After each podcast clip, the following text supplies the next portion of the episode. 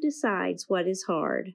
Hi, ladies. Tracy Lynn here, and I am passionate about equipping and encouraging women to live a life you'll love.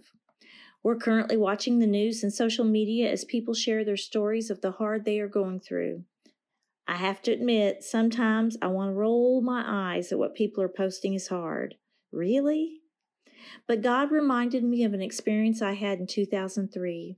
We were stationed in Fort Polk, Louisiana. My husband had been part of the invasion into Iraq, and we didn't know when he would return home. I was serving as the president of a women's ministry for military spouses. One morning I was outside with my girls and my cell phone rang. When I answered, a soft voice on the other end said, Hi, Tracy. You don't know me, but my name is Susan.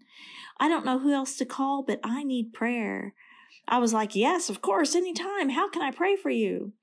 She said, Well, we just moved here, and I know many husbands are deployed to Iraq, but my husband just left TDY, which means temporary duty, for two weeks to the Pentagon. I have a two year old and a newborn, and I'm really nervous. My mind immediately thought two weeks, and he's still in the US, and no one's shooting at him? Really? I haven't talked to my husband in almost three months. Fortunately, the Holy Spirit got a hold of my mouth before I could say anything. Then the Holy Spirit got a heart, hold of my heart. This was hard. Two weeks by herself in a new place with a two year old and a newborn? That's hard. Hard isn't up for comparison.